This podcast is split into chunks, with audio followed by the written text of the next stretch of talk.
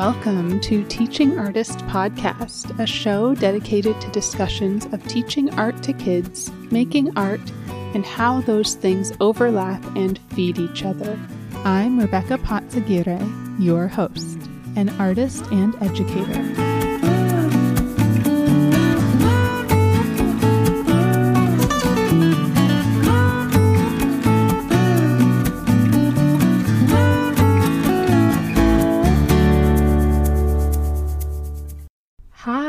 Thank you so much for listening and for sticking with me as I very sporadically release new episodes.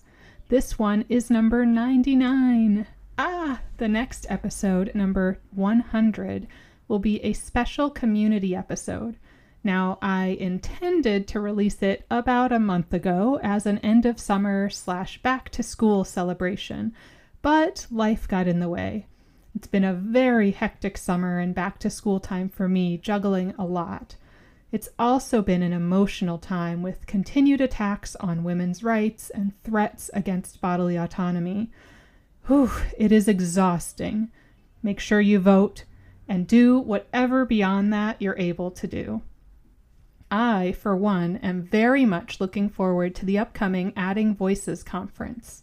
You can register at www.addingvoices.com. The conference is October 1 to 2 at Moore College of Art and Design in Philadelphia. There are also hybrid and online options. I'll be attending online because I can't make the trip. Registration is just $10 for folks of the global majority. White allies can register for $25 and it is free for all students from any high school, college, or university. If those fees pose a challenge, scholarships are also available upon request. Adding Voices conferences and workshops center the experiences and expertise of art educators who identify as Black, Brown, Indigenous, or part of the global majority, creating a safe space for professional development, leadership, and networking and prioritizing social justice and equity in art education. There will be so many incredible speakers and sessions, including a keynote from Jen White Johnson. I am grateful for the opportunity for Teaching Artist Podcast to be a sponsor for this conference. It is such important work. If you haven't yet, go register at addingvoices.com.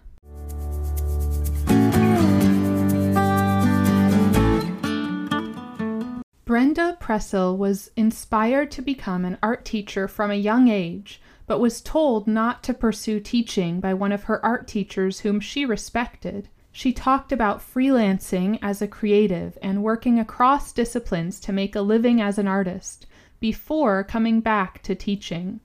It was inspiring to hear how she continues pushing forward and challenging herself as an artist while also becoming a better teacher. She shared how she connects with students and sometimes struggles to make those connections. We also got to talk about her process and materials and how she's exploring ways to go beyond painting. Brenda Pressel, born October 4, 1986, is a Miami based artist who started with a hip hop painting series. Brenda is currently working on new series of paintings entitled La Paso.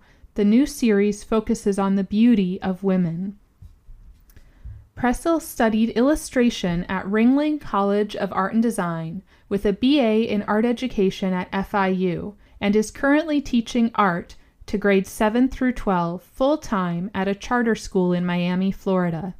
She credits her education for basic technical experience, but feels that only in breaking some of the traditional methods she was taught and experimenting on her own did she develop the confidence unique voice, and style she continues to expand upon today. Let's hear from Brenda.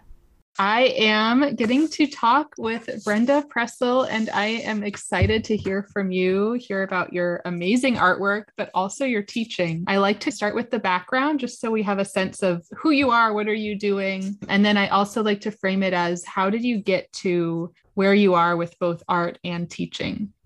Okay, hi, I'm Brenda Pressel. I'm currently teaching middle school and high school.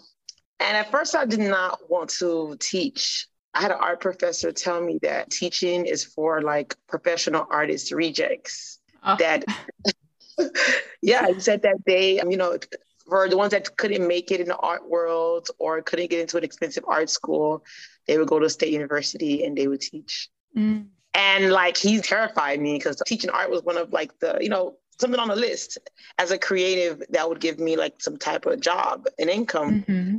And that's what he said. He kind of made me push for really made me push to become a professional artist, a freelance artist, illustrator. And that's what I was going for. Mm. But there's a lot of challenges along the way, especially with how expensive art school can be. And just like not even if you're talented, doesn't mean that you'll be a successful artist. So I had right. to learn a lot of that. And in between some of my education, I became a freelance artist and a well-rounded artist with different art mediums. And I got a lot of opportunities to make money freelancing. And I figured that's what I really wanted to do. And I wanted to create my own body of work and exhibit and sell work but I need a job that is still in the arts and I can still be creative.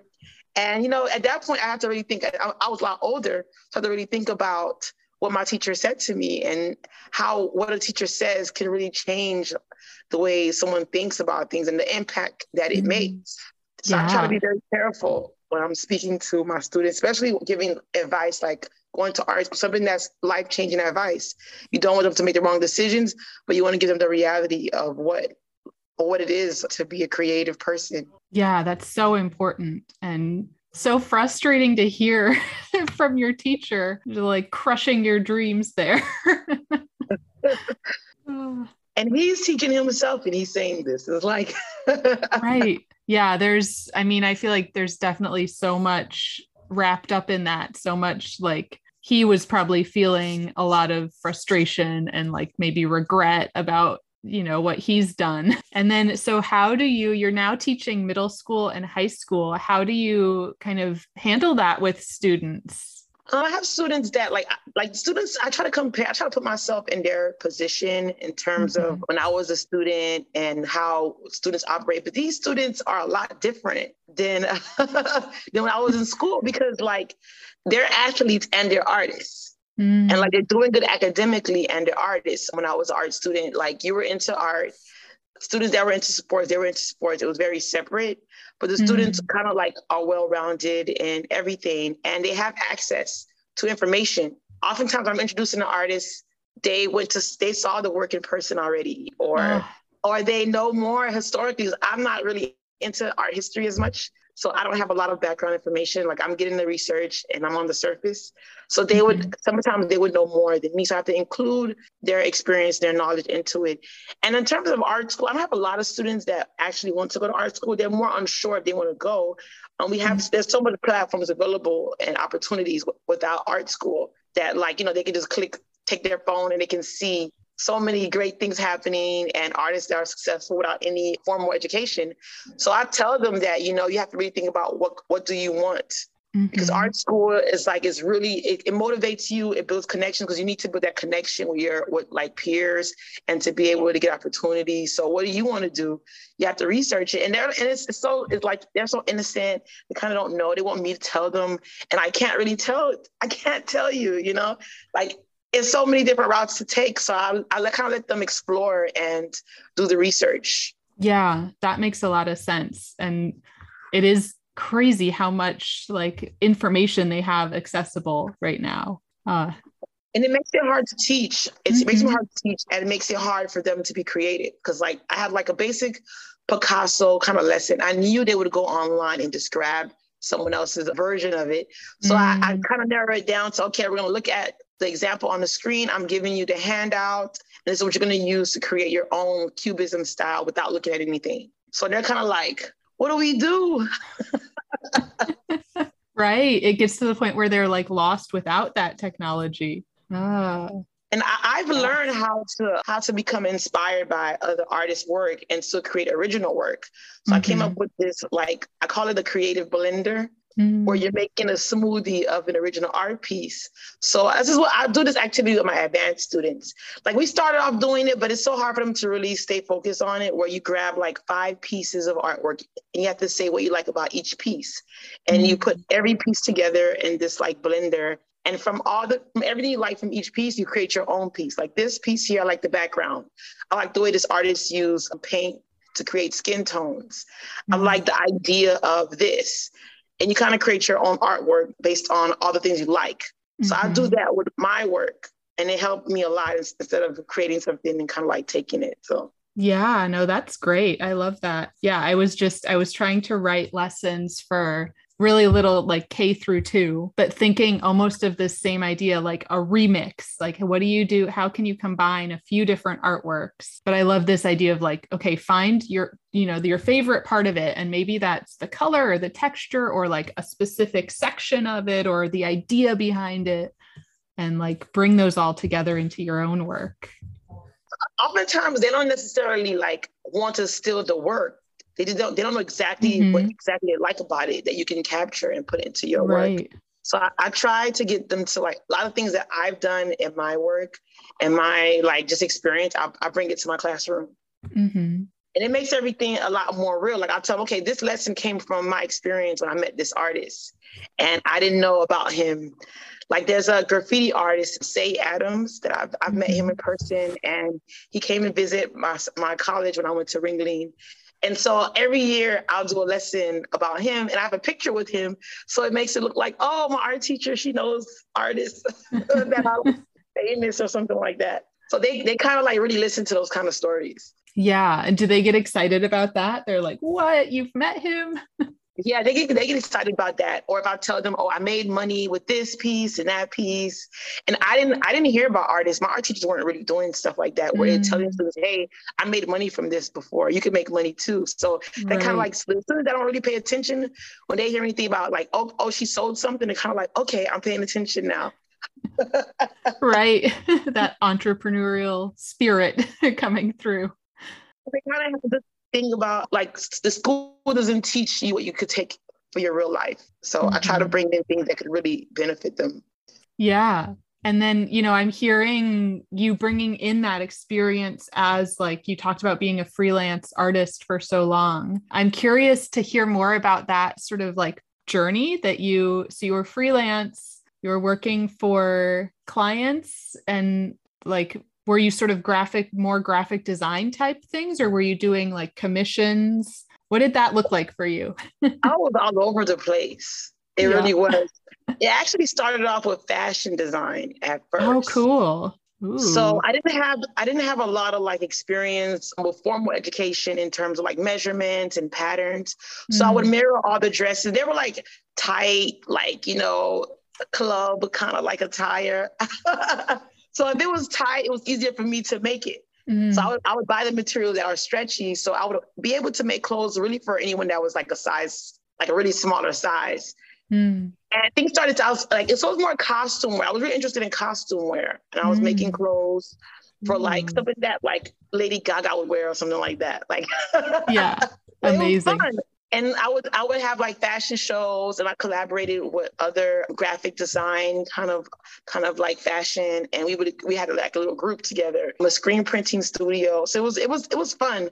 But things started to get serious or people actually wanted to purchase clothes and it was like okay like if they look at it up close they could see all the imperfections and I and I didn't you know I didn't I, I was I was not able to create a size a, a, size bigger. And everything was custom pieces. You had to get into mass production. It was becoming something that like i had no knowledge about. Mm-hmm. so eventually i had to say you know what? I'm going to narrow it down to like performance performance clothes like clothes you wear performance. So then like just not having the the educational background for i just went back into visual arts. Mm. And but i still love it i still want to get back into it just for fun and then it got into like social media just like is everything. So mm, I would post yeah. pictures of stuff. I started off with celebrity celebrity paintings and then commission paintings. And then people wanted me to write books for them. So I was using color pencils again. And I went back into painting murals. Whatever.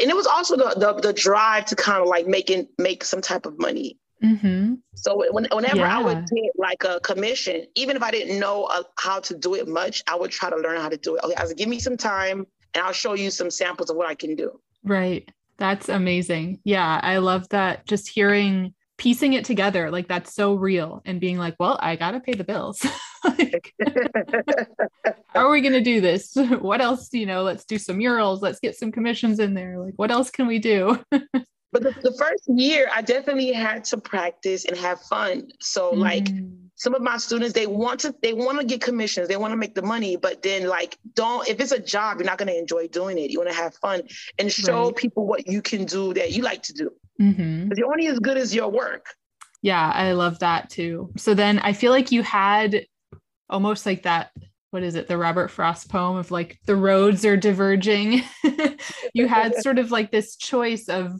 well maybe go back to school and get that formal education in fashion or you know go go back and and become a teacher. Did you end up you know obviously you became a teacher but did you end up going back to school and getting like an education degree to do that? Yes. At first i was i was an illustration major but i didn't fully finish the entire degree. So i, I so i had to say you know what? I'm, I'm coming back to miami i need to figure out what I'm going to do with my life my mother was giving me pressure she was like you need to go to college for something. I said, okay, I'm going to take this year to figure out exactly what it is I want to do. And the fashion was a part of like the early journey of that. And that's mm-hmm. when that, that whole full year was dedicated to like creating and really figuring out like how to get better as an artist as well and mm-hmm. not restrict myself to different things. And that's when I say, you know what, I, I want to be a teacher. I think teaching is a is I was already teaching the whole time. Like I had to think about what, what was I already doing anyway, and that I was really good at because I had the experience and the practice with a lot of different art mediums. I call myself a super student because I was in I, I was I literally was in like college up until I was like 28 years old because I was trying to figure it out. Like I was at mm-hmm. art school for like a couple years. I went to community college for art. I went to state university for art. So I was repeating a lot of classes. And I also took opportunities with like Art Institute or Fort Lauderdale had an art class. I would pay like the $10 a session to go there and practice mm-hmm. something. So I was like the perfect person to teach because I had I knew so much tricks and techniques and like I was teaching my classmates when I was in college. right. I love that. You're like, I want to keep learning. oh, amazing. So then you got your education degree and did you start right away in at the like age levels you're with in high school and um, middle school? Well, while I was in my last year, I wanted some experience. So there was a there's somebody I saw on Indeed that posted a job opportunity where he was like the after school program teaching students how to create clay models. I thought Ooh. it was really hmm. interesting. And it wasn't it was not paying much. The hours were short, but I wanted that experience. And it taught me that I am not good with the little ones. It was really rough. it was really rough, but I wanted to have something on my resume that I had a lot of teaching experience and I also like you know the field uh, the field experience hours they give you like during the last year that that also helped me experience elementary school, middle school, and high school. So I wasn't sure if I wanted to get into the schooling like right away, but I saw a job opportunity. I said, all right, they're paying the teacher based salary for public schools. And I got hired the same day. wow, amazing. I came in, I came in with uh. pretty much a lot of things. I came in with a sculpture. I came in with like some lessons that I created. I came in with my personal artwork. Like the lady at the front desk had to help me carry everything over to the principal's, to the principal's office. And I saw the other two guys in the waiting room. They came empty-handed.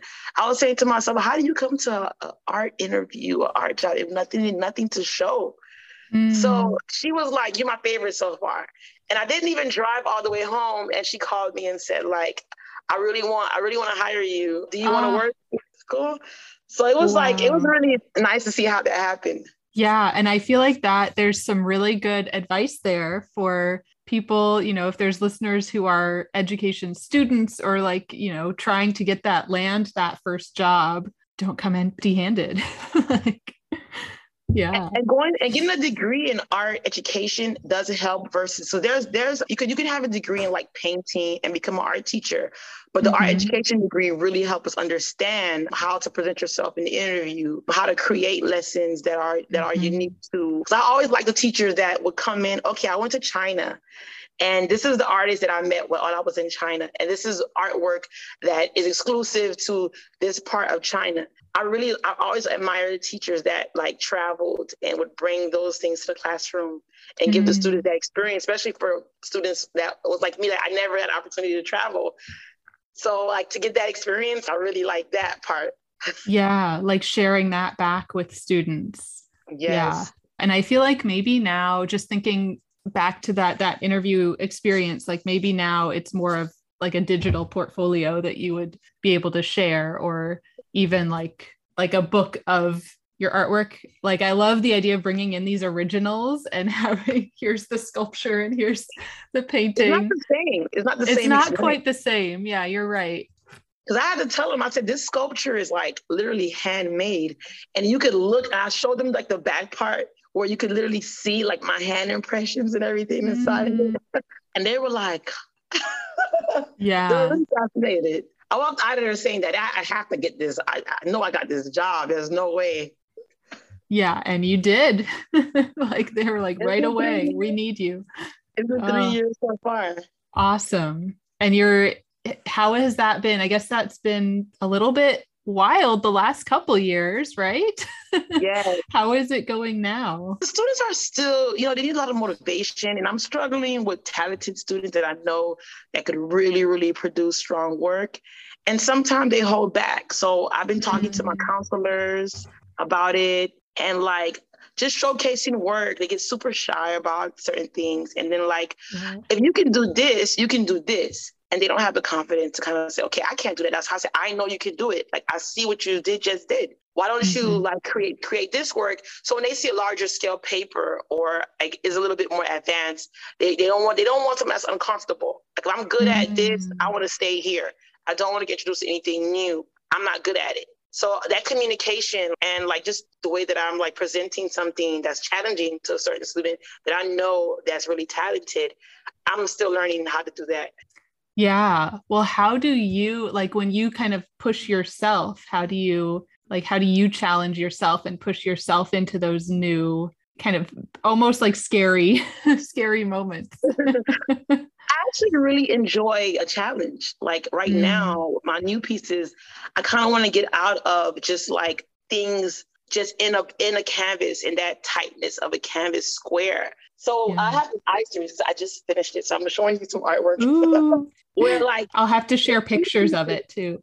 and you can arrange Ooh. it like how you want to arrange it. Versus everything is like here in a canvas in this geometric shape. So yeah. I'm looking into gluing things and kind of like allowing the subjects to leave the canvas in some type of three dimensional space where it's just not they're confined to this like square it's yeah. hard to find circle canvases too. I got a few here. it is.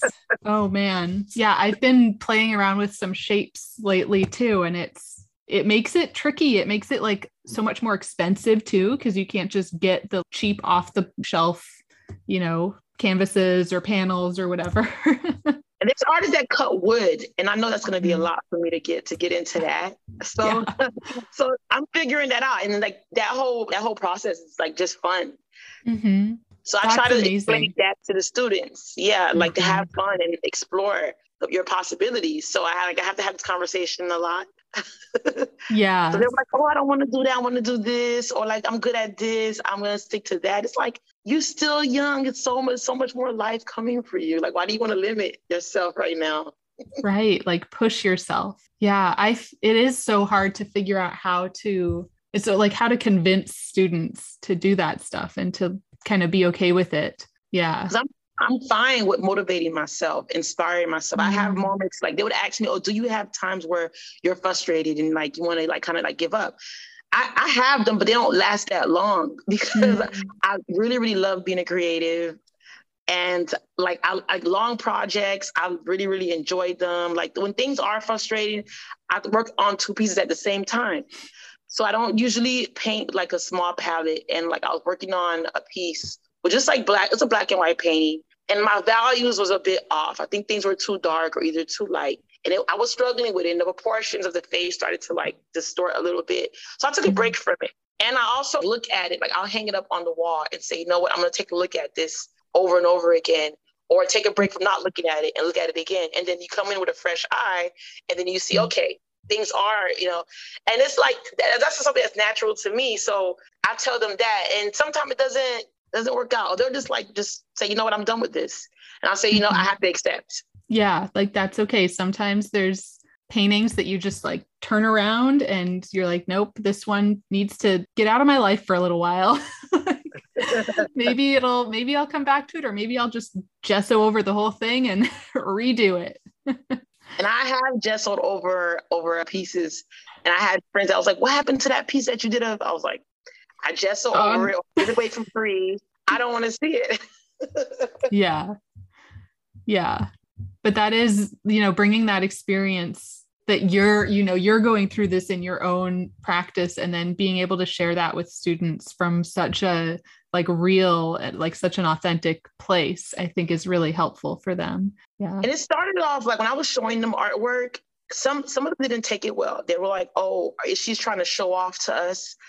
that the type of artist that she is. Like my first year was really rough mm. when I was trying to communicate. You know, they, they had a different art teacher, and she, from my understanding, was not teaching a lot of like art fundamentals and a building skill level, especially when it comes to like more like naturalism. So when I came mm. in and we were doing the still life, they were like, still life? This lady trying to teach us like we're in college.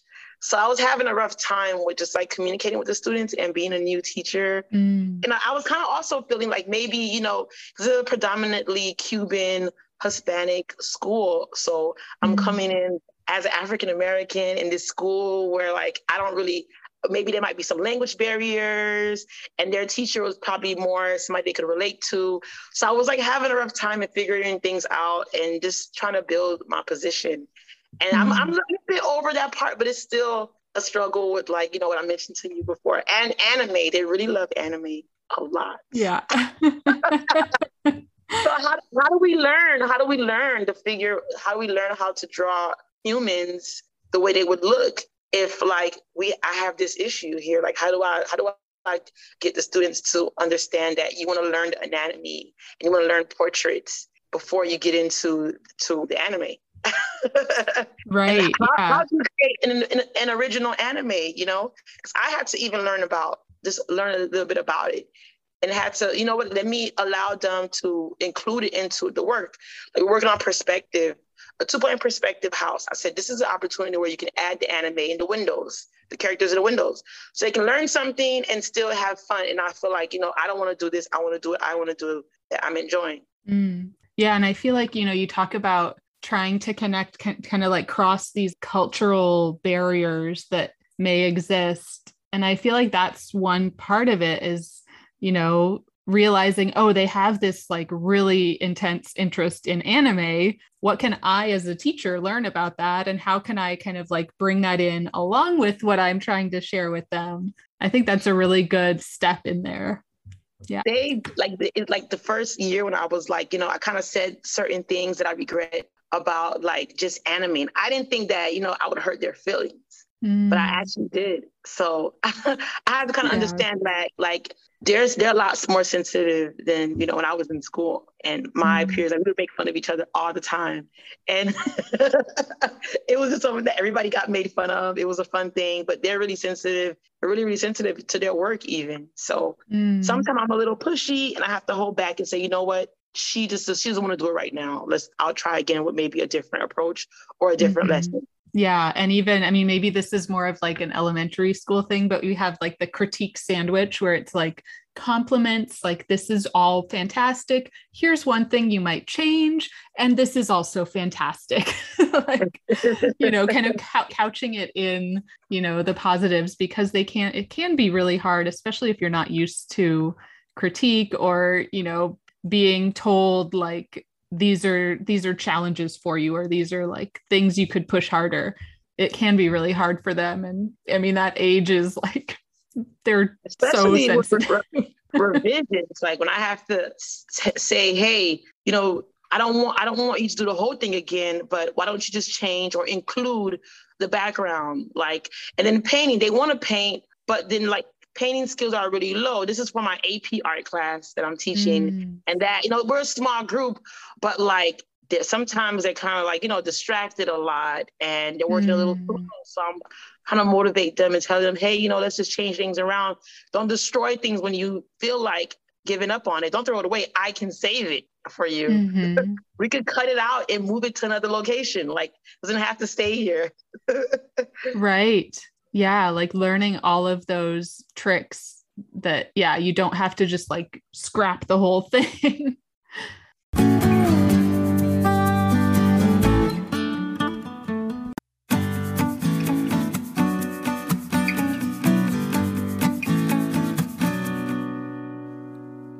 yeah, and then you know, I'd love to get more into your artwork. I know, you know, you talked about like the shapes that you're working with and trying to kind of expand beyond just this like square canvas. I love how you're piecing these things together, but I also saw that you shared on Instagram the work that you did as part of Miami Art Basel, which was really cool. And I feel like, you know, I'm making a connection there because I saw that there's I'm going to call it a mural. I don't know if it was like wallpaper first and then sort of it almost looks like a hung painting that's kind of crooked, but I think that's all painted, right?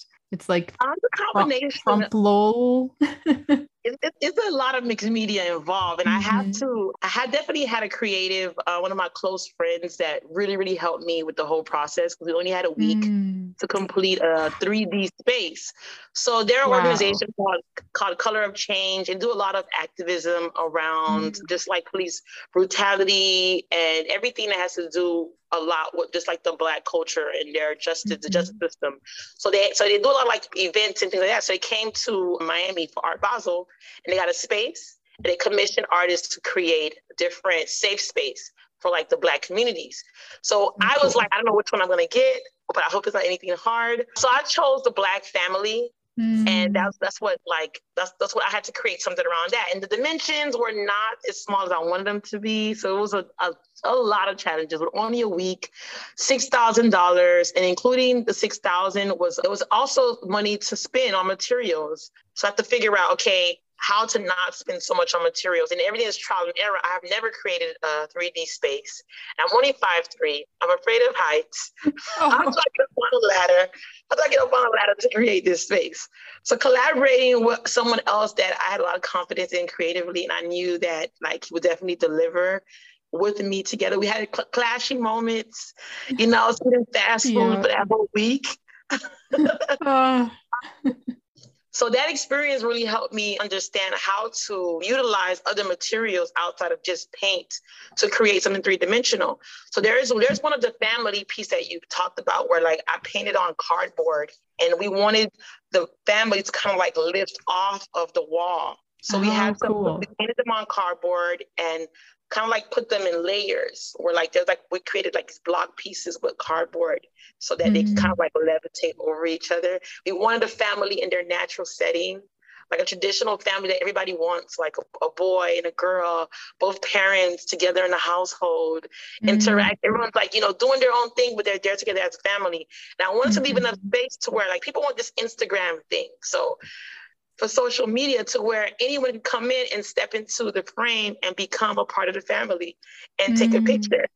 And we, I, so I had to kind of figure out how to adjust it to where it is still some type of timeline to where the two hands to the left, you fall in love. So there's a painting of two hands and then the family. And then at the end, you know, everyone wants to get married for the most part and have a family. So there's a baby there. We want to create a 3D space. All right, so we're going to paint this baby. And we're gonna put this baby in like this bassinet thing that is three dimensional. We have to literally stuff mm-hmm. it with cotton. We didn't know if it was gonna work mm. out or not. So everything you had the idea, and there were several other ideas, like we are gonna get furniture and have the family actually sit in a living room setting. Wanted to pay homage to like b- black family sitcoms. yeah. So we wanted to have the good. Let's let's recreate the good time scene. So that didn't work out. So you know there were so many trial and errors with the time space that we have. Okay, we have to think about what, what's gonna work and what's gonna work to where we're not losing money on materials.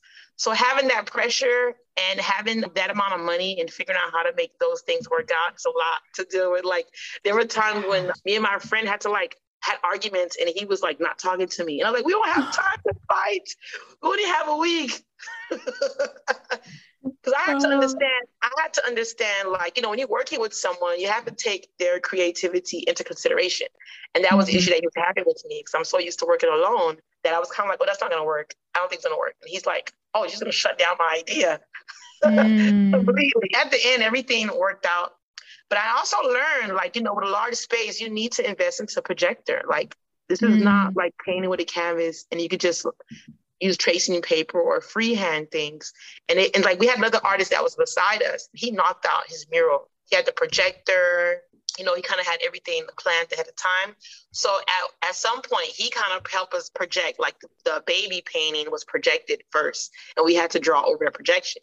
So I had to learn, like, if you want to work with large scale, you have to be ready for the large scale and figure out how to move accordingly. It kind of made me and my friend want to think about using the spray can and like creating artwork with like the, the aerosol cans and figuring out how to create artwork with that. It's like if you're getting into this mural this mural situation, you just with the paintbrush alone is not going to get you far. Mm-hmm. It takes forever. yeah. At some point, I was using my hand to blend. The brush was not cutting it. Amazing. There's so many like lessons in there too, just learning to work together. And I probably watched too many of those like home decorating like contest shows. I watched the cooking one. So I related, so, to, yeah. I related it to that. Mm-hmm it totally reminded me of that. It's like you have a week, you're transforming this space, working together. Here's your budget, like go for it. And there's arguing and yeah, and like the budget's stretched and you're just, you know, working late hours and yeah, that's and I had school around the time. Like uh, so it was it was during we had the time frame to meet the deadline for December 1st. But school already had to start. So I had like three extra days. That was like, I went from, I went from school straight over to Wynwood. Wow. so you're teaching all day and then going and like painting all night. it was really rough. Oh, wow. But then that, you know, I feel like that's an amazing thing to have like to have it on your resume and to have those connections and then also those experiences of like now you know so much more for the next time you get a project like this and the next mural you do. Yes yeah. definitely. Like as far as like what material can be used to do this what material is realistic for you to really accomplish what you need to accomplish. Mm-hmm. especially when you don't have that when you don't have like a wood shop like what are you gonna do? How are you gonna create something?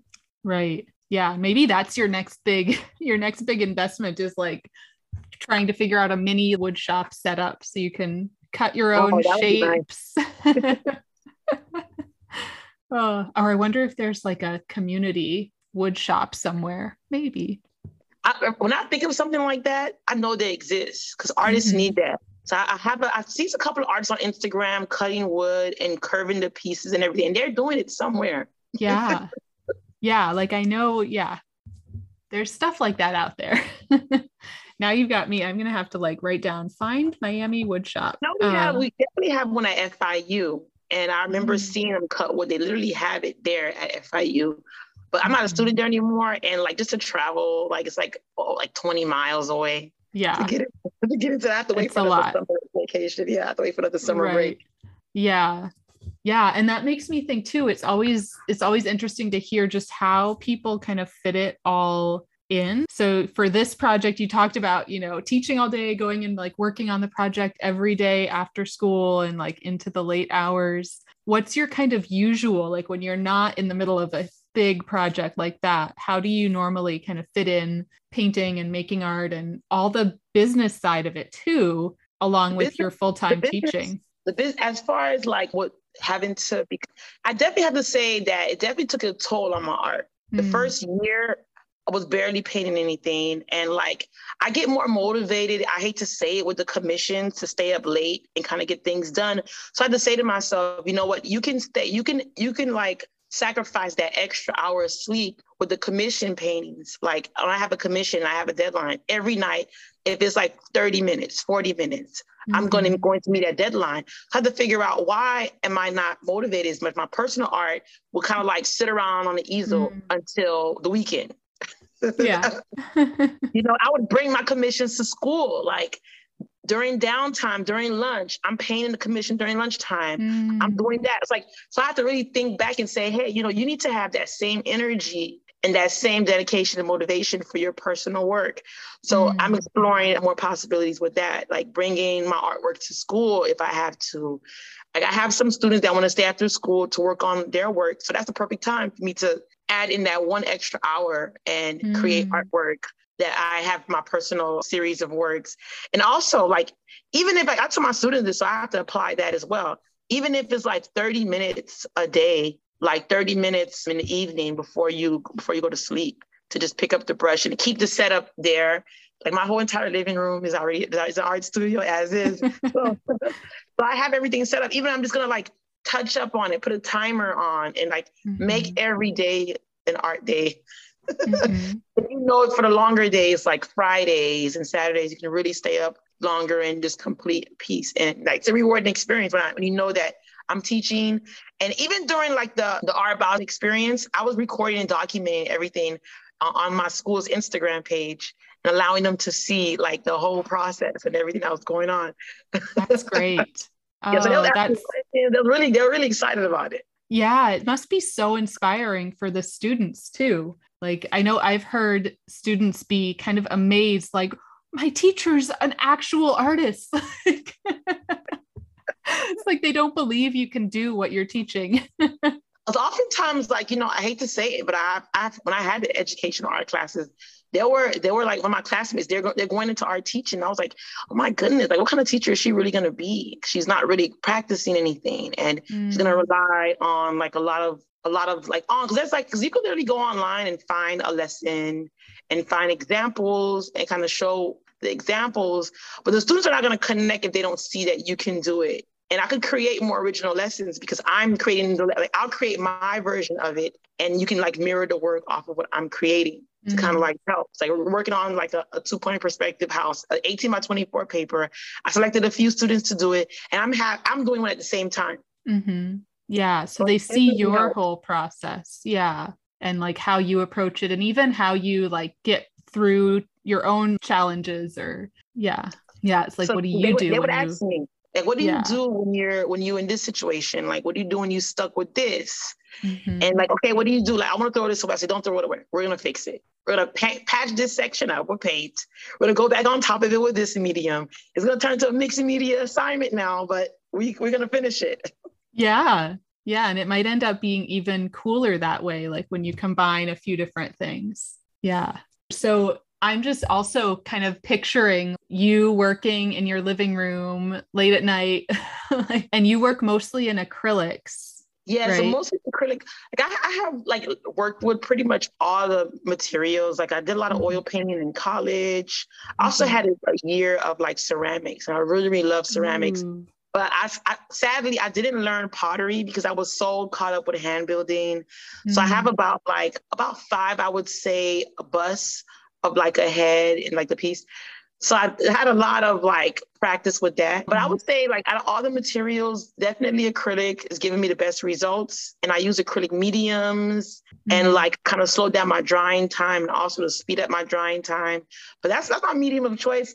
A lot of artists tell me to go to go over to oils. Oils is a lot better. But I just don't like how much they cost. And the bottles are always mm-hmm. so small and the convenience of it, the messiness, the cleaning. So acrylics yeah. is like where it is for me. Yeah, well, especially when, you know, you're talking about fitting it in and like, you know, even if it's just 30 minutes a day, I feel like with oils that would be really tricky because you have I mean to some extent with acrylic you also have to like set up your palette, you know, you can't really like leave it out. Just, on oh, top. Oh yeah, do you have that there's the like stay wet ones with the little like sponge thing?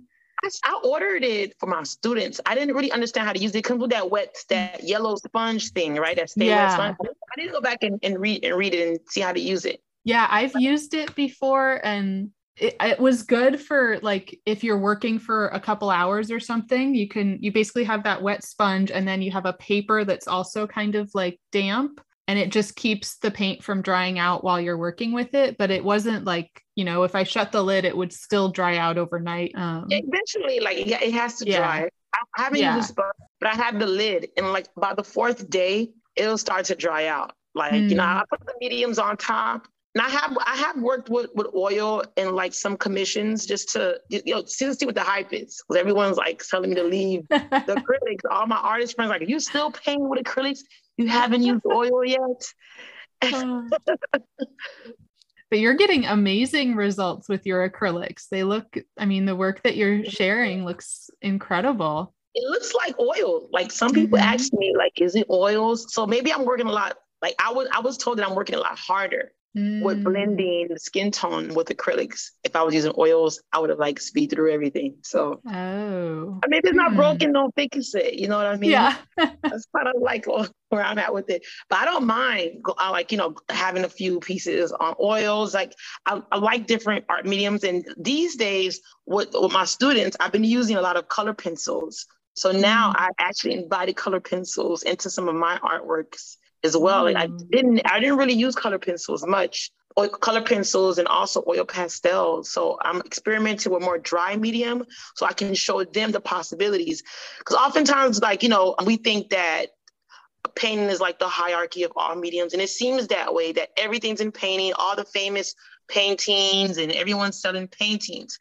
So the students want to paint, but it's like, let's go and they, let's go, let's use these dry mediums. Mm-hmm. Let's use these oil pastels and create work that looks similar to paint. So we're not going to get these painting results right away. And you're going to get them a lot faster with these dry mediums. Mm-hmm. So I've been exploring like a lot of oil pastel pieces mm-hmm. and just color pencils. Yeah, well, there's so much. I feel like there's a lot of drawing right now in contemporary art that there's a lot of artists working with, you know, colored pencils or oil pastels in really cool ways and like making large scale work or making work that does look more like painting, but using those materials. That's fun. yeah. And I feel like important to share with students. Yeah. Yeah. I've, been, I've been also showed them like some new pieces where I'm combining color pencils and and and, and ink pens, a mm. pen and a mm. color pencil combined together, and this is what you're gonna get. Our next right. lesson, like when I'm thinking about a, a, lesson to where I don't want to use paint, I'm using now the next lesson we have now where you're using a highlighter. Ooh. The highlighters yeah. pins. That's fun. You can get lots of layering with that. That'll be cool to think about how like how the layers work and compare that to painting almost. Yeah.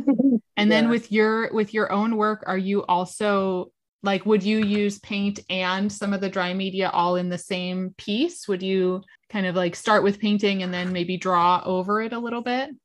Um, I have explored. I explored something like that. So I've, I've been painting and stuff for so long. yeah, I haven't explored it with my new pieces. Oh, you know what? I actually I actually added like gel ink pens. So I have mm these other set of eyes. I'm showing you a bunch of work. I have these other set of eyes where I Ooh. added I added a gel ink oh, pen and yeah. it gave me a nice effect. So, and I also purchased some. There's like Liquitex has ink. It's literally ink. There's a gold it's one of the gold ones. It's really, really nice. So I added some of it on the mm, eyes to kind of allow it to shine a little bit.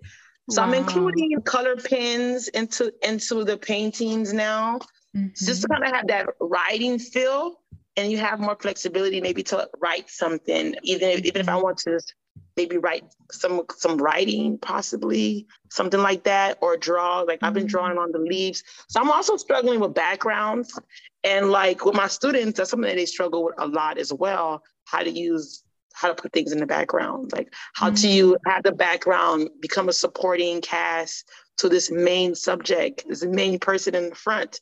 So the students are kind of like, you have to plan. you know, use the sketchbook, yeah. plan out your yes. ideas before you go in and create the piece. So working on yeah. that.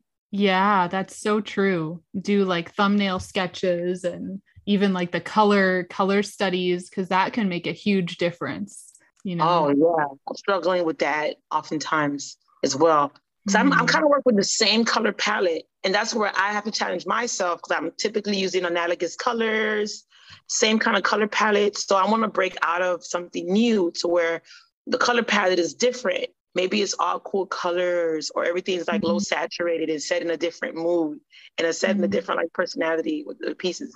And also original references. So I'm getting more in the habit of photographing people that I know and using them as my references mm. versus going online, looking up. I remember going online looking for mother holding child on Google. And I'm like, mother holding child, mother holding child. They're not letting me get this one. There's some copyrights here. I can't drag this piece. This one, this one is too small. So I have to think like I could just photograph somebody that I know holding a child and that's it. Mm-hmm. Yeah. And then you can plan out, like, you can tell them what pose you want and even, you know, set up props and background and all of that stuff. That's so true. Uh, I'm loving just looking through your images and thank you. Yeah. And what you've been doing with combining different panels together Something is really cool. New.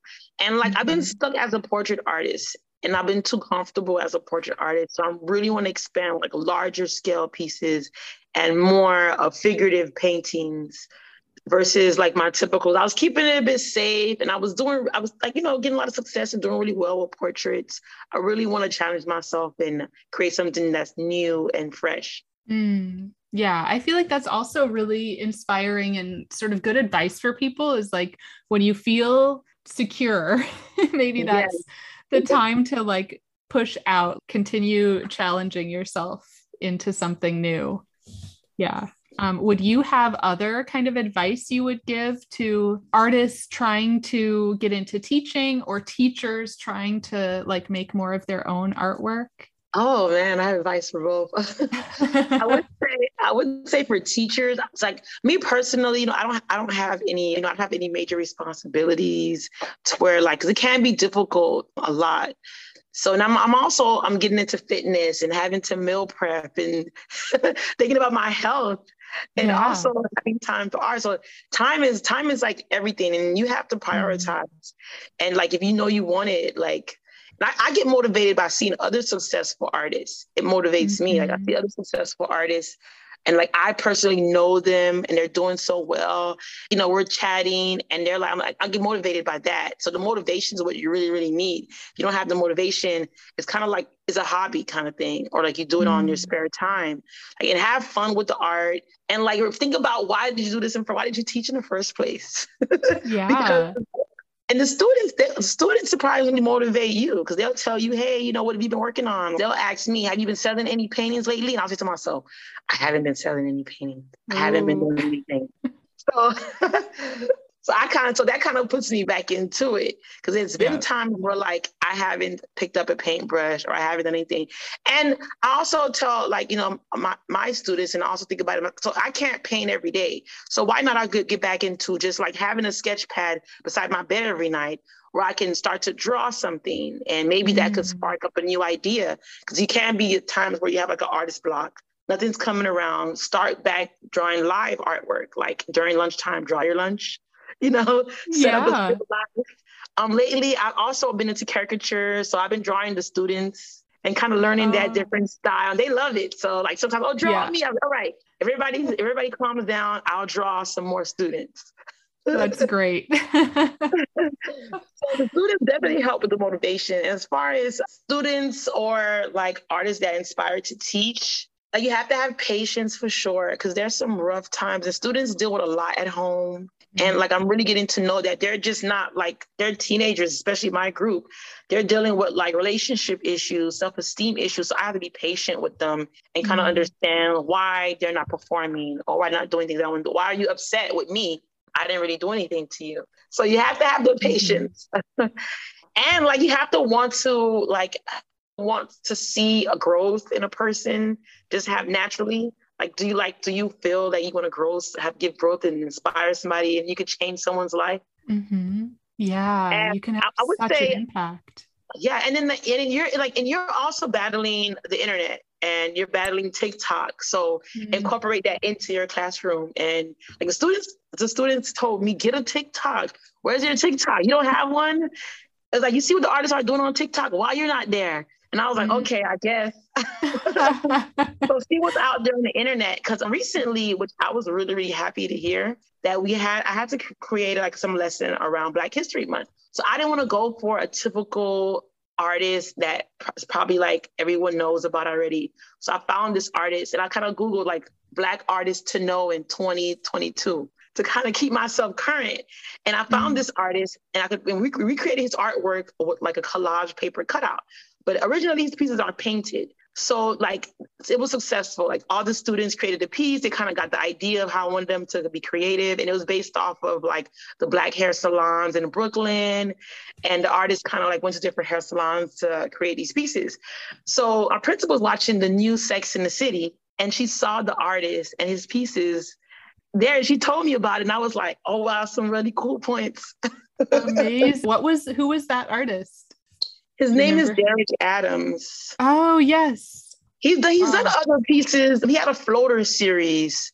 Mm-hmm. You see the of floater like the series? pool, the pool, yeah, yeah, that's, that's, and like pool toys.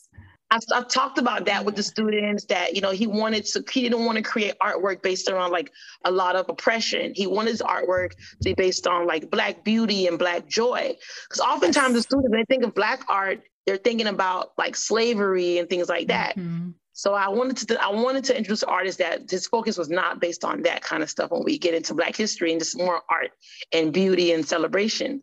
Yeah. Yeah. Like there's, you know, there's a place for like Kara Walker and those really, you know, they're very moving and they're very deep, important pieces, but it's also like, yeah, the focus on joy and hope yeah, and like yeah beauty art started started off as as that like we think about jacob lawrence and that kind of artwork and then it kind of gets stuck in this box almost mm. all the mm. time right so so you can create I, I also encourage my students to have diversity in their pieces like like if you're gonna have a lot of people in a group, why not add in other other racial groups? Because I personally like I'm very like proud to say that I can create skin tones of like pretty much every group and it allows me to have more commissions to where like a lot of my friends they're creating artwork based on just their skin tone and even my students they don't mm-hmm. really know how to diverse that like okay i've been painting this kind of skin tone i'm gonna paint this other skin tone so we actually have a mm-hmm. skin tone lesson coming soon so yes. I, I try to figure out how is that gonna work out but i'm trying to create different different skin tones so yeah really like that's that great it's it's a really cool way to look at color theory too like yes. just yeah. yeah, I've done that with elementary where it's you know pretty basic because they're little but just trying to like recreate their own skin tone and realizing that the whole class is starting with the same set of colors but the colors we're going to end up with are all very different like there's this variety but it all comes from this same you know red yellow blue little bit of white little bit of black like all those those colors that's like all you need to make any skin tone yeah. And my students get afraid. Like they wanted to just stick to like the peaches for the skin tones. Like, you know, it's some green in there. There's blue. Right. You gotta right. look for it. It's there. Look at look in there. Find those purples. Yeah. Yeah, we do. I love that, like going back and forth, the push with like complementary colors, being like, does it look too red? What's the opposite of red? Like, you're going to have to put green in there. oh, yeah, that's really fun and so important. I feel like I saw somebody, probably on Instagram the other day, being like, paint or draw or, you know, whatever your art form is, make people that don't look like you as well. Like, don't only do the people that look like you, which I was like, oh, that's, you know, I need to take that advice too. like, I'm just, it's always me and my kid. but yeah, that's a really good, a really important lesson for students it provides you with a lot of opportunities. Oftentimes, like mm-hmm. maybe you're at you're at this location where like you don't have that demographic there, and you want to you want that because sometimes when you're like stuck in one type of artwork, like I have I have one of my students now, she's she was at first afraid to use color pencils. Now I got her to finally use them. So she's been doing a great job with these pet portraits. She actually sold a couple. So now she's saying that, you know what, I want to learn color pencils and get better at color pencils. I was like, you're gonna limit yourself to just color pencils at mm-hmm. your early stage. Why don't you go back to painting again and let's mm-hmm. let's start working with you. Let's get into figure, figurative work. You know, I don't want to tell her that, you know, pet portraits are not rewarding or stop doing the pet portraits. Just keep exploring. You still young, you want to stay a student always and challenge yourself. So I actually had to send her that send her that message today because she was kind of like putting herself back in that box, and she tends to do that a lot. Mm. And then she even kind of like stormed out of my room once Oh. You know, when I was giving, when I was telling her about like about, and I, sometimes I have a habit of touching the students' work and maybe kind of showing them this is that, is that, and they don't really like it. So mm-hmm. oftentimes I have to hold back on yep. like getting too involved or touching them and allowing them to make mistakes. Mm-hmm. Yeah, that is so hard too. That's I feel like yeah, that's something you really have to learn as a teacher. You're like, it's not mine. Like hands off even with my my daughter like you know she's only 6 so she's little and she'll sometimes ask me to like draw something for her and I'm like I want this to be yours like you do it I'll draw it on my paper and you can look but yeah or then there's other times where I'm like trying to help her and she's like stay away this is this is my thing the first year I, I struggled with touching the students work I would walk around and say I was and, and it, it turned to like a fixed minds kind of thing. Right. Yeah. And I had to I had to stop myself and say, you know what? I'm I'm going to walk around with a with a sheet of uh, uh, like some scrap sheets in my apron. I'm going to draw something and show it to them. Hey, this is how it should look. Versus mm-hmm. touching the work and like they'll just sit there and like they'll they'll, they'll give you right. room. just like create everything they're gonna do there. Yeah, but then I feel like it's that old whatever that saying is of like, you know, give somebody fish and they'll eat today, but like you have to teach them how to do it. Yes, exactly. Right. Yeah. Cause if you just do it for them, then like the next time the same challenge comes up, they're like, come here, help me. like, I don't know how to do it. and then creatively is always tough. Like, oh, I don't know what to do. So, I mm. want to allow because I read I read somewhere that those cookie cutter assignments they don't work out well and they don't help yeah. students creatively or everybody's doing the same thing.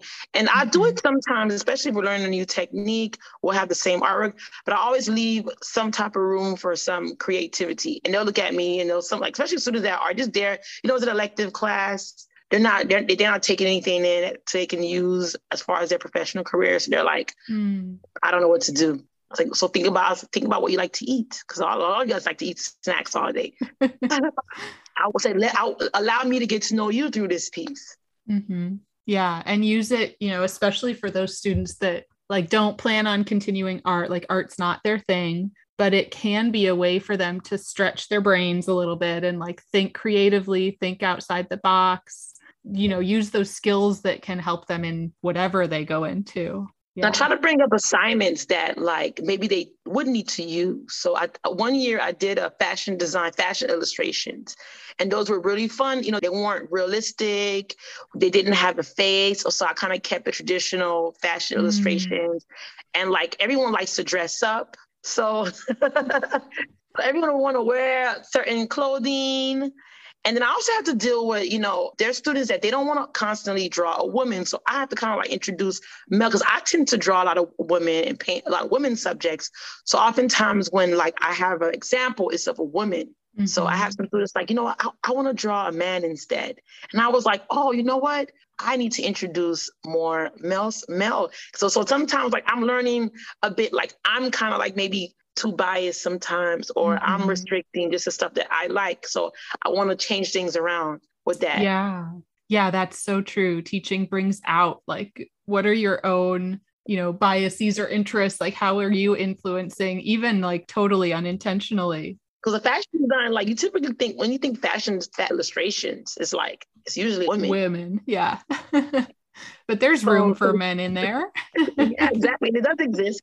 And also on um, plus size models as well. They have plus size illustrations that I could have mm-hmm. recreated. So when I revisit the lesson again this time around, I'm going to introduce those other options. Mm, yeah. Yeah. And that's, I love hearing that as just, you know, more, more advice to like constantly be changing that, you know, you talked even earlier about like maybe having some regrets from the first year and just how you like handled working with students and kind of getting to know them and not letting that stop you, not letting that like, you know, get you down, just continuing to move forward. Like, okay, next time I'll do better. Next time I'll do this. I'm going to switch it up. Like, keep changing, right?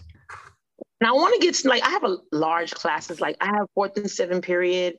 If everyone's here, everyone's present, it'll be like 38 students. Wow. 37 students. Ooh. So it could be really, really like, you know, it could like the first year was really hard. So I kind of like sit at everybody's table for like five minutes and kind of get to know the students and just have a little mm. conversation with them and kind of see, okay, this is my trouble table over here. I got to get this table out of attention.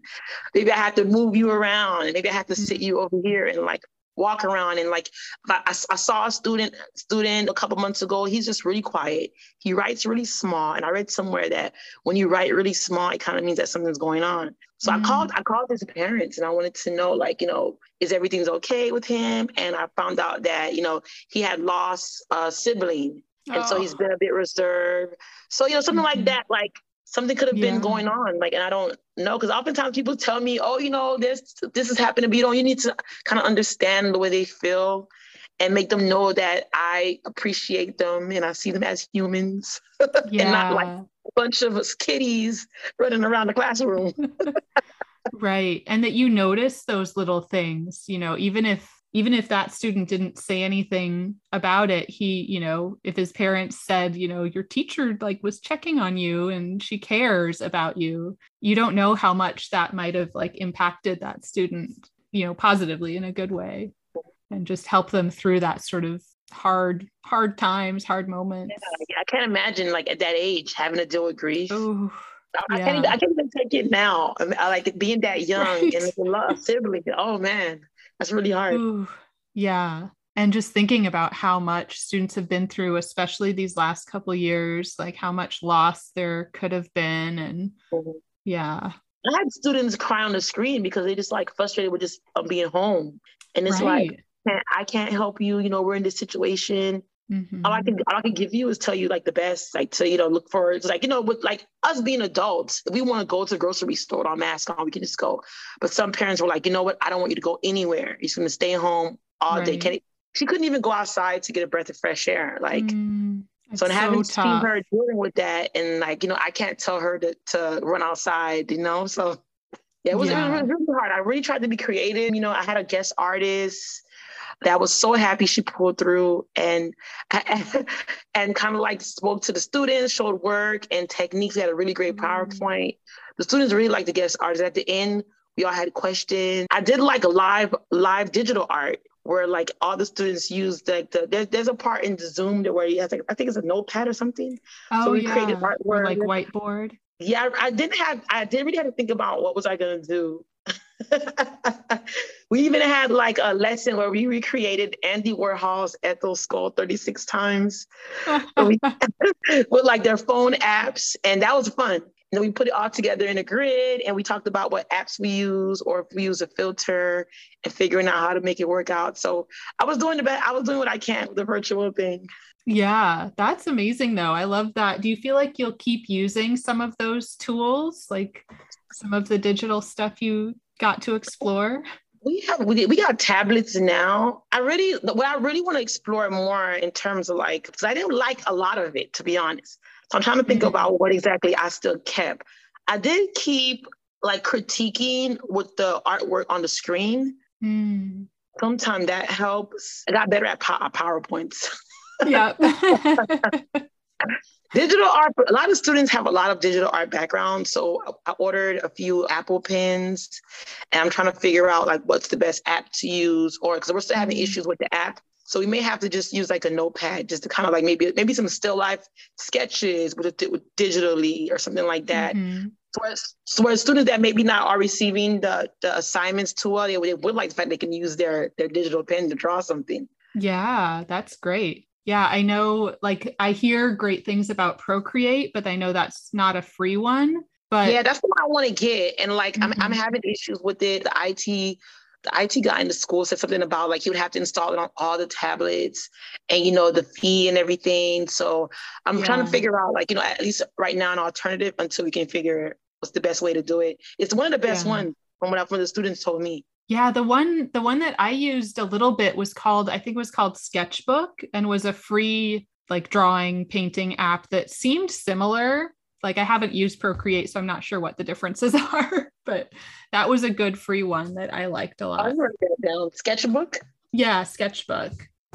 You ever um, heard of Painter's Corel? Was one that I used when I was in oh, art school. No. All right. It, has, it has a lot of tools. Like there's spray painting. There's like all the paintbrushes have different names. I remember yeah. playing with that a little bit, but my digital artwork was primarily on Photoshop, and mm-hmm. I would just mm-hmm. change the opacity to kind of like to kind of blend things like layers. Out. Yeah. To lay, yeah. So that's, what I, that's, what I, that's how I was using it, and I got in like a like success from that. The process was super slow. Right.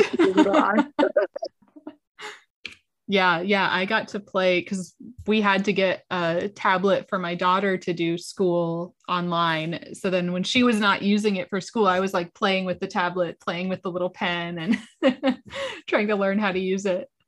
Yeah but that stuff that can be really fun and i feel like it's, it's helpful. creating work. A lot yeah. of artists are like transferring over to having that under their belt along right. with the other art medium that they mastered yeah and it's good. I mean it's it's you know this technology is good for kids to learn now. Like it's here to stay and there. It's good to be like exploring that in their art classes. Especially now that this whole new nft thing is like something new and like students are bringing it up people are talking about it like oh you're an artist. Do you know about this? I did light research on the surface and it seems like it's a whole nother there's layers and layers of mm. knowledge to know. So i kind of took I, I stopped at the digital wallet. and I spoke to a few of my art friends about it, and it's like, it's just so much? Yeah. Yeah, it's complicated. My husband knows more about that stuff than I do. So he helped me create one, but I still I don't understand exactly what we had to do. I'm like, I don't know how I would actually sell it or like what do you do with it? What's the point again? Like I, ha- I had someone tell me to oh. just wait until it's more like situated mm-hmm. and then mm-hmm. get into it. But then I hear 13 year olds making a million dollars. Like, where I want to get a part, be part of this.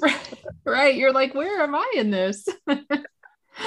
oh, well, I have a couple of just kind of like fun wrap up questions. One, I feel like maybe maybe the answer to this is nfts but or maybe it's something else. What are what are you sort of curious about? Where's your curiosity taking you these days?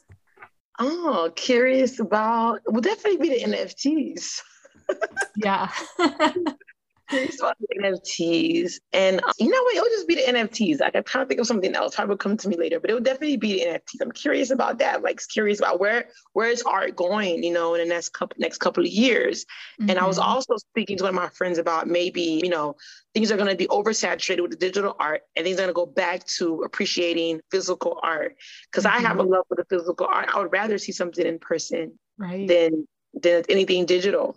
Yeah yeah and like back to that interview experience you're like you you've got to see it the real thing here it is and then okay fun little kind of silly question what is your favorite food oh man i'm i'm such a person that loves food hard to narrow it down i would say i want to pick something that i don't always eat but when i do mm. eat it i mm. really really love it oxtail Ooh. Yes, it is J- Jamaican style oxtail mm. with the brown sauce. Mm, yeah. I want to say it's not it's not it's that between that or shrimp. So the shrimp, anytime you add shrimp to a dish, everyone gets really excited. Like yeah. you might think it costs more than if it didn't. Amazing. I love that. Oh, and then is there anybody you'd want to give kind of like a shout out to or a thank you who's like helped you along the way? Oh, wow. So many people. I'm still looking for my art teacher that said the thing to me. Besides mm-hmm. that, besides that, he's always an amazing teacher, and he's the teacher that really made an impact. And also my high school art teacher. Mm-hmm. I don't even mm. know if these people are like, I don't know, they didn't they weren't that old, but like, I don't know. Like I want to say John Kidner. He pretty much inspired me to teach. and he really believed in me. And also mm-hmm. Ken Gregory, my high school art teacher, that you know always pushed me and gave me that tough love that I needed. Mm-hmm. So I want to give I want to give them a shout, and I also want to give a shout out to all my students. yes. Hopefully, I get a chance to listen. So I love that. Yeah, and just hearing you know that you're you're thinking of your teachers and now you're teaching and just you know all the teachers listening just the impact that you can have is so so much it's so intense Yes, he was a great teacher, but I would never forget him telling me that. And I and, it, right. and like I respected him so much that like when he said that, I was like, oh man, I definitely can't be a teacher. I don't want to be a, a reject. No. Like I want to make it as a professional artist. And mm-hmm. it was also like he also had evidence and stories to back it. So it wasn't mm-hmm. like he was saying it from like the top of his head. He told me stories of like like professional artists that didn't do well, that failed, they didn't get into art school, and they had to just go to the state university, community college, and get their art degree and start teaching to take care of their families. They never right. touched a paintbrush again. But this was years mm-hmm. ago. You know, this was like yeah. in like 2004. Yeah, well, I also, I mean, I feel like it touches on, we talked a little bit about before we hit record, like my inspiration for this show and just this idea that there is this sort of divide between professional like quote unquote professional artists artists who are like respected in the field and doing their work full time or you know often teaching at the college level but like then the artists who are teaching at the K-12 level like teaching younger students there's just like this divide there and you don't get as much respect in the art world if you're teaching those younger ages, which I feel like then makes it harder to keep going and keep like, I am going to teach, but I'm also going to keep doing my art and also going to like keep pushing it as an artist and be like, be that professional artist. It is so hard. So, yeah, kudos for you, like continuing and pushing through and doing such amazing work while teaching. Yeah. Mm-hmm. And then, last thing, where can people connect with you? Where can people find you online? Definitely my Instagram page with the at key B R E underscore 941. And you can see all my work. Then I also have Instagram page for my students' work as well. So I always want to showcase their work and, and you can see what they're doing. I love that. And I will link to those as well. And then your website too is like linked through Instagram. Yes. Yeah. So I'll link to everything so you can go find Brenda's work. It is beautiful and I just, I so appreciate hearing from you today. Thank you. Thank you. I'm so happy we finally got to do this. yes, I know. We've been talking about it for a while. Ah.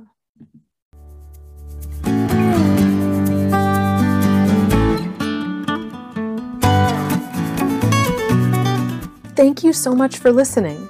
As always, you can reach me at Teaching Artist Podcast on Instagram or teachingartistpodcast at gmail.com. Who do you want to hear from? Please share your recommendations of teaching artists. And if you loved this episode, please subscribe, leave a review wherever you listen to podcasts, and follow me. It really makes a big difference. Thank you.